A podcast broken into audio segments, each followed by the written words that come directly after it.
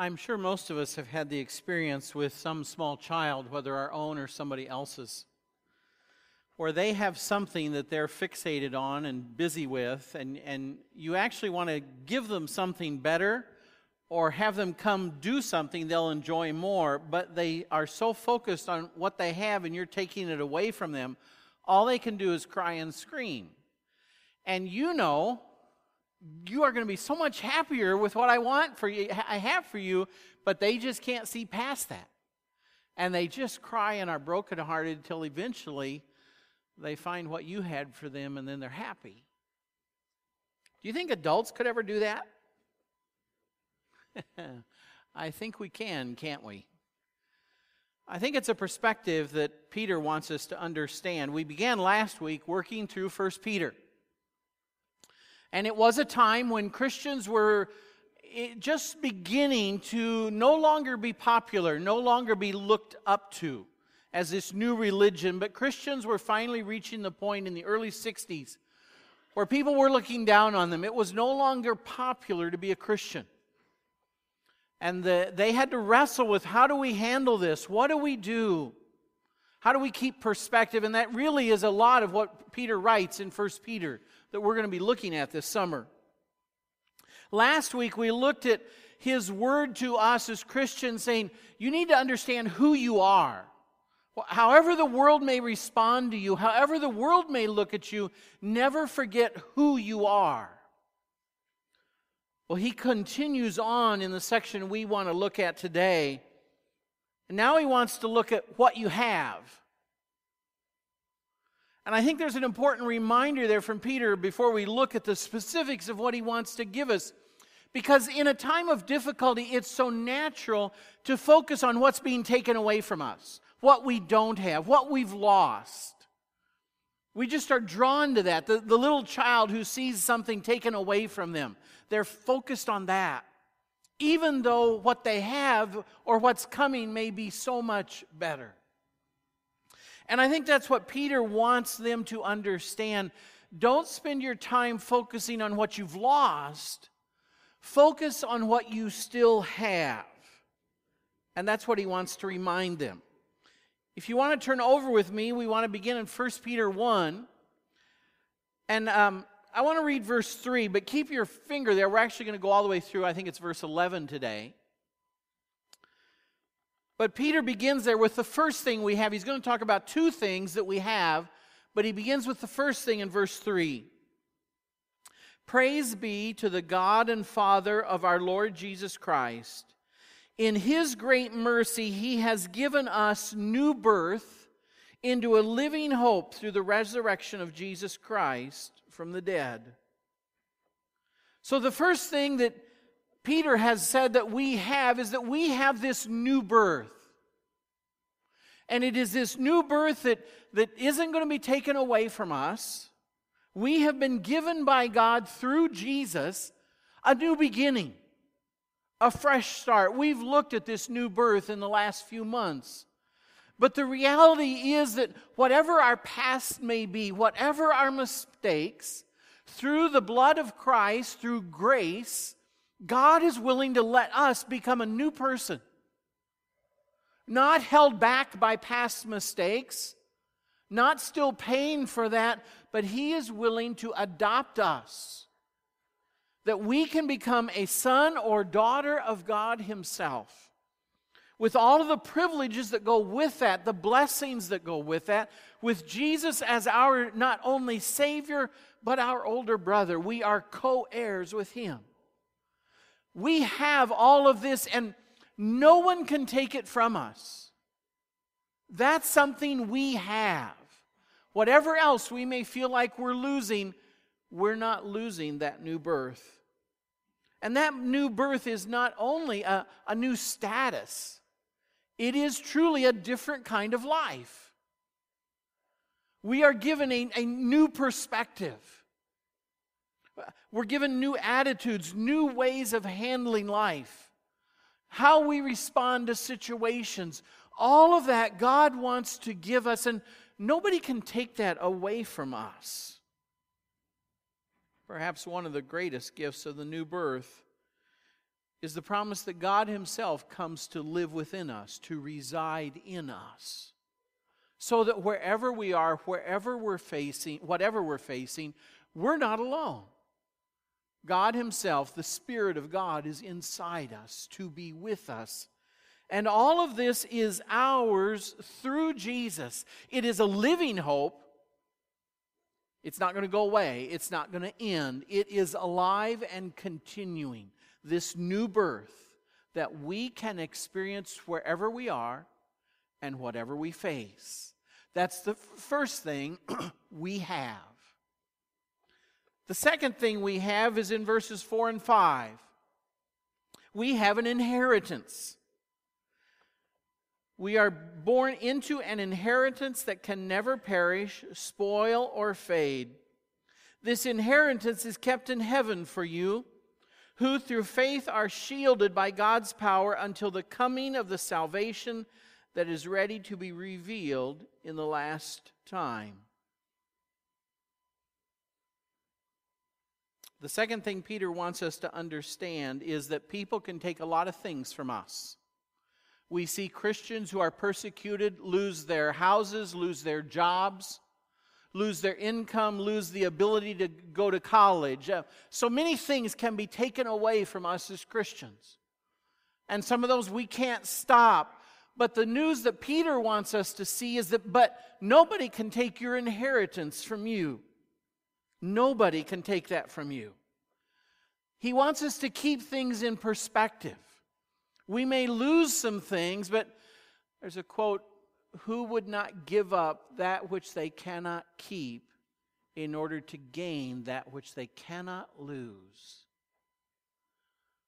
Who would not be willing to give up that which they cannot keep in order to gain that which they cannot lose?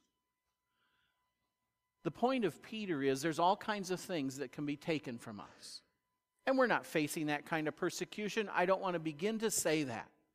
But we begin to see things. We're losing this, we're losing this. And in persecution, we might lose a house or, or, or, or our money or whatever. But the truth is, all of that stuff is temporary. Even if we kept it, we're not going to have it once we die. It's all temporary. But what Peter wants us to see is we have an inheritance that is not temporary. And that inheritance, which is most important, which lasts forever, that inheritance cannot be taken from us. It is protected by God for us. We have been adopted by God. We are a sister or brother of Jesus. We will live with Him, with God, in a perfect place so wonderful that humans struggle to even describe this place where we will live with God forever. And as we live with God forever in this perfect place, we will not have any more physical pain. The imperfections, the flaws that we struggle with and are frustrated by are gone. And the imperfect people around me won't be there. We will all be perfected. And the pain will be gone, and the tears will be gone. And all of that will go on forever. And no one can take that from us because God is keeping it for us. No government can take it away. No legislature can pass a law that says we can't have that.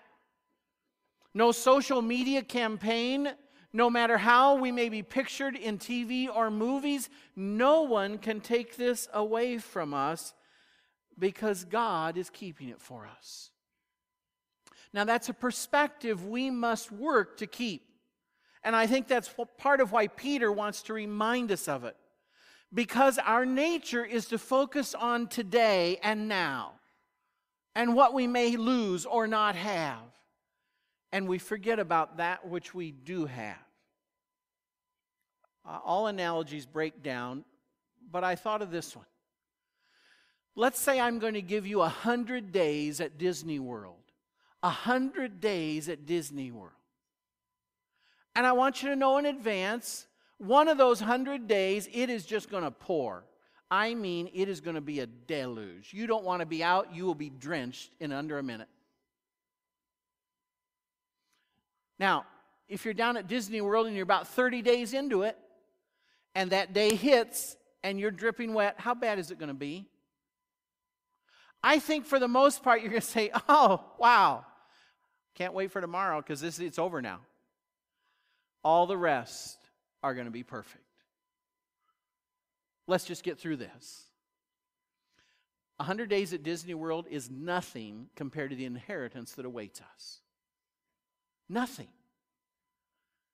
It is a line that does not end. And whatever we face on a given day, whatever we may have lost, is one little microscopic dot that makes up this line that lasts forever.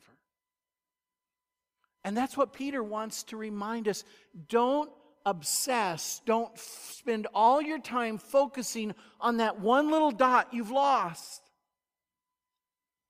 And I think we need to hear that. Can we be candid as American Christians today? Because a lot of our conversation is about what we've lost. And that's not that that shouldn't concern us, but we must never let that rob us of our joy and our peace and our hope. Because whatever we've lost, there is a whole line that will never end that we haven't lost. And we're not going to lose it. It doesn't matter about any election or any law or any legislature or any anything. Because God is preserving this inheritance for us. And it is ours if we have Jesus Christ. And that is what awaits us. This inheritance is eternal and it puts difficult times back in perspective. And you need to understand it's not just we who face this, so did Jesus. Turn over to Hebrews. Jesus faced this same perspective issue what we lose and what we gain. I want to be in Hebrews 12, I want to begin the second half of verse 1. The writer of Hebrews challenges us let us run with perseverance the race marked out before us. Now, how do we do that? Fixing our eyes on Jesus, the pioneer and perfecter of faith. For the joy set before him, he endured the cross, scorning its shame. Can I put in the word laughing? laughing at the shame, and sat down at the right hand of the throne of God. Consider him who endured such opposition from sinners, so that you will not grow weary and lose heart. Fortunately for us, we have a Savior who is also an example, who had to give up some things, who lost some things, who went through really bad times, even to the point of dying on a cross. But he kept it in perspective. And in light of what he was having, in light of what was coming, he could laugh at the shame of the cross. Because he knew in a day he would be seated at the right hand of God. Peter says, please understand, we as Christians have that same inheritance. And so don't focus on what you've lost, focus on what cannot be taken from you. Now, Peter goes on to talk about what we face, the, the suffering that we face, and, and why God might allow this to happen. So it's important to hear that as well. Let's go back to verses 6 and 7 of 1 Peter 1. And in all this you greatly rejoice. So he's referring back to who we are and what we have. In all that we rejoice, although now, for a little while, you may have had to suffer grief in all kinds of trials. These have come so that the proven genuineness of your faith, of greater worth than gold, which perishes even though refined by fire, may result in praise, glory, and honor when Jesus Christ is revealed. having that different perspective can bring us joy and hope. But part of what we also have to come to understand is why are we facing this opposition? We ask that today. The Christians in the first century asked that. Where is God in all this? Why is He allowing all of this? Peter says you have to understand that part of why God would allow this is because he knows facing that opposition, facing difficult times, in fact, tests our faith. And it's not just a testing like an ACT test, you pass or fail. It is a testing in the sense of I'm going to push you so that you're going to go to your limits so that you grow. Faith is a muscle, not a physical muscle, but a spiritual muscle. And we've learned all kinds of things about muscles, if I can say it. Muscles that aren't used, what do they do? They atrophy. So if I'm never pushed to use my faith, my spiritual muscle gets flappy. But if I use the muscle, if I exercise muscles, they actually get stronger. Now, they may get sore in the process, but trainers tell you that that's the muscles tearing, so they grow back and they're actually stronger. And so you want some soreness. Not because it's fun or feels good, but because it actually makes your muscles stronger. So you can lift more, run faster, do more on the athletic field next week.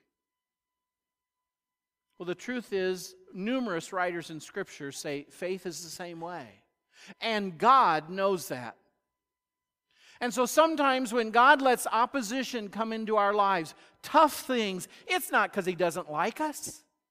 In fact, it's because He does like us. And he says, I know your faith will only get stronger if I allow some bad things coming in your life so you're stretched. So you learn you don't have all the answers. So you learn you have to come to me and depend on me. So you learn that some of this stuff in life that you think is so important doesn't matter, and you find out what really is important. All of these lessons only come when life gets tough. And so, because I really love you, I will let some of this tough stuff come into your life. Not because I like to see you suffer, but because I like to see you grow. I like to see you be stronger. I like to see you become more. I like to see you closer to me. And for all of those reasons, I am going to let opposition come into your life. Sometimes, such tough opposition, you're going to cry and doubt that I care about you. But I want you to know I do care. And that's why I allow this. James understood this. Turn over to James 1. This is probably the classic passage on why God would allow suffering in our lives. James gets it. He goes so far as to say, Consider it pure joy, my brothers and sisters, whenever you face trials of many kinds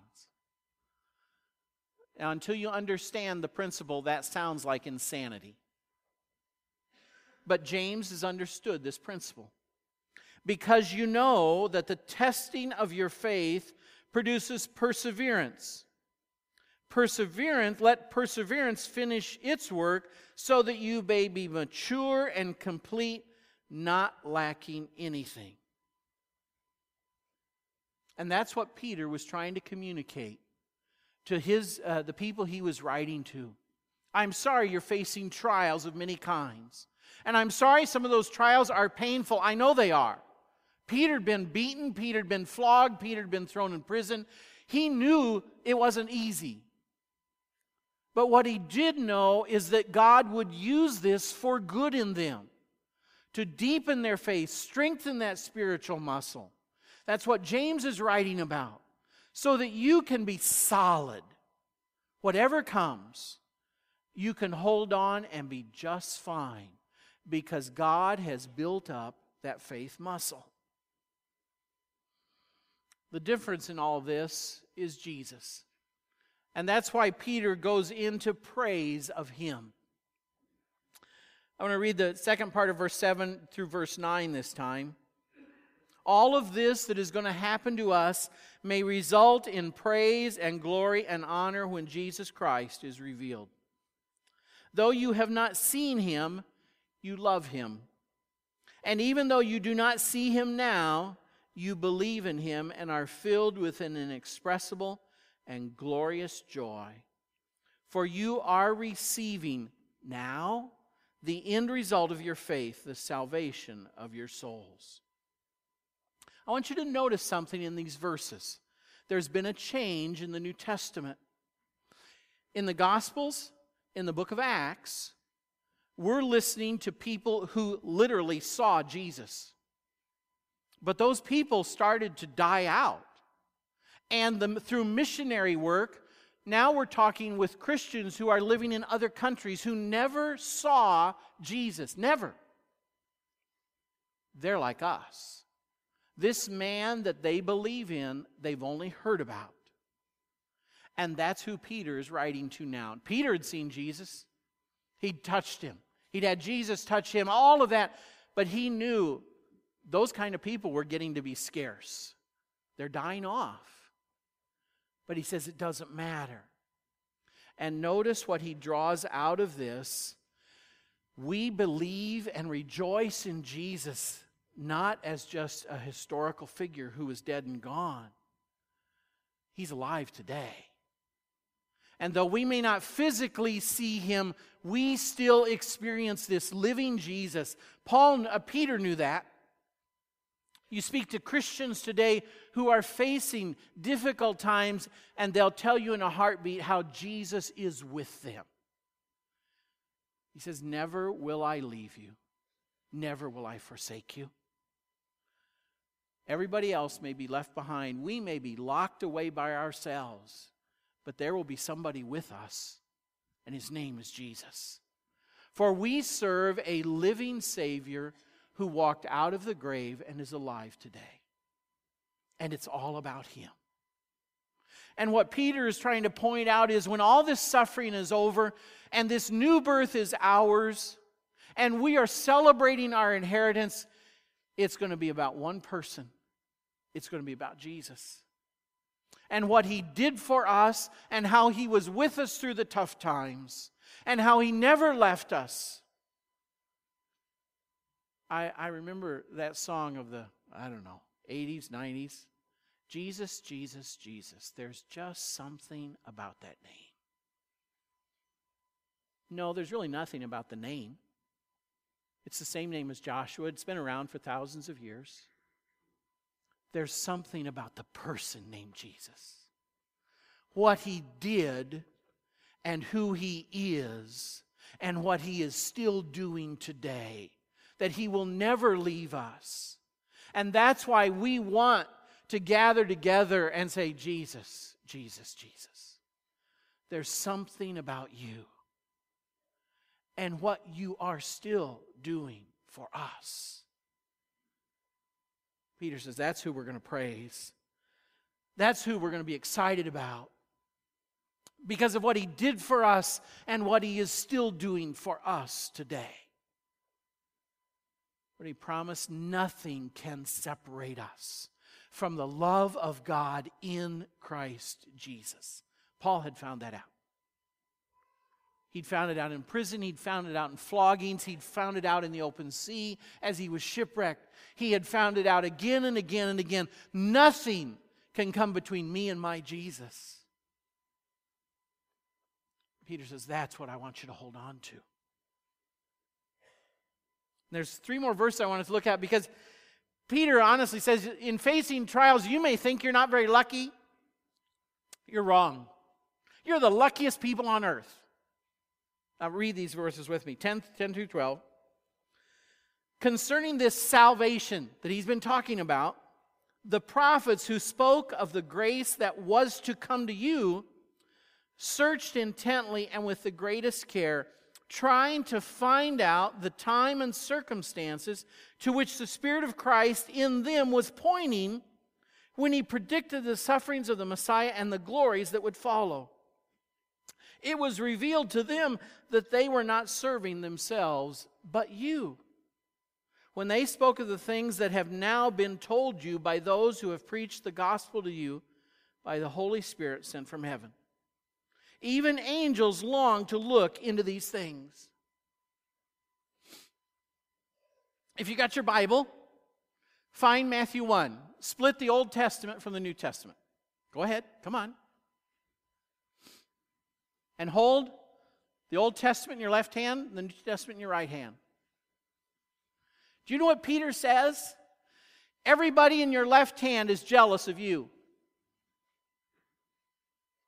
Everybody in your left hand, all those prophets Abraham, Moses, David, Elijah, Elisha, Isaiah, Jeremiah they're all jealous of you. Because all they all knew someday God's going to do something awesome. And He's told me some of what He's going to do. I wish I could be here to see it, but I don't get to. Now, you never thought Moses would be jealous of you, do you? But he is. Peter says that, not me. Because what Peter says is, do you realize we are living after Jesus has come? We get to partake, we get to be a part of, we get to enjoy all this good news, this new life, this salvation that all these people in your left hand would just wished, oh, could we, could we be a part of it? Peter says, You're there. You won. You picked the right lottery numbers. You won. You're experiencing everything they looked forward to. You've got it. You think it's life's tough? Look what you've got. Look who you are, called by God. Look what you have. Put it all in perspective. Are, you, are we facing some trials? Yep.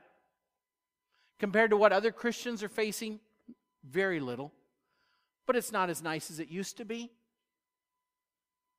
But we have to put it back in perspective. It might be one rainy day, but there's a million sunny days coming.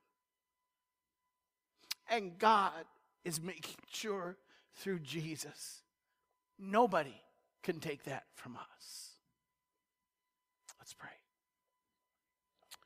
Father, thank you for the inheritance we have. Thank you for who you've adopted us to become.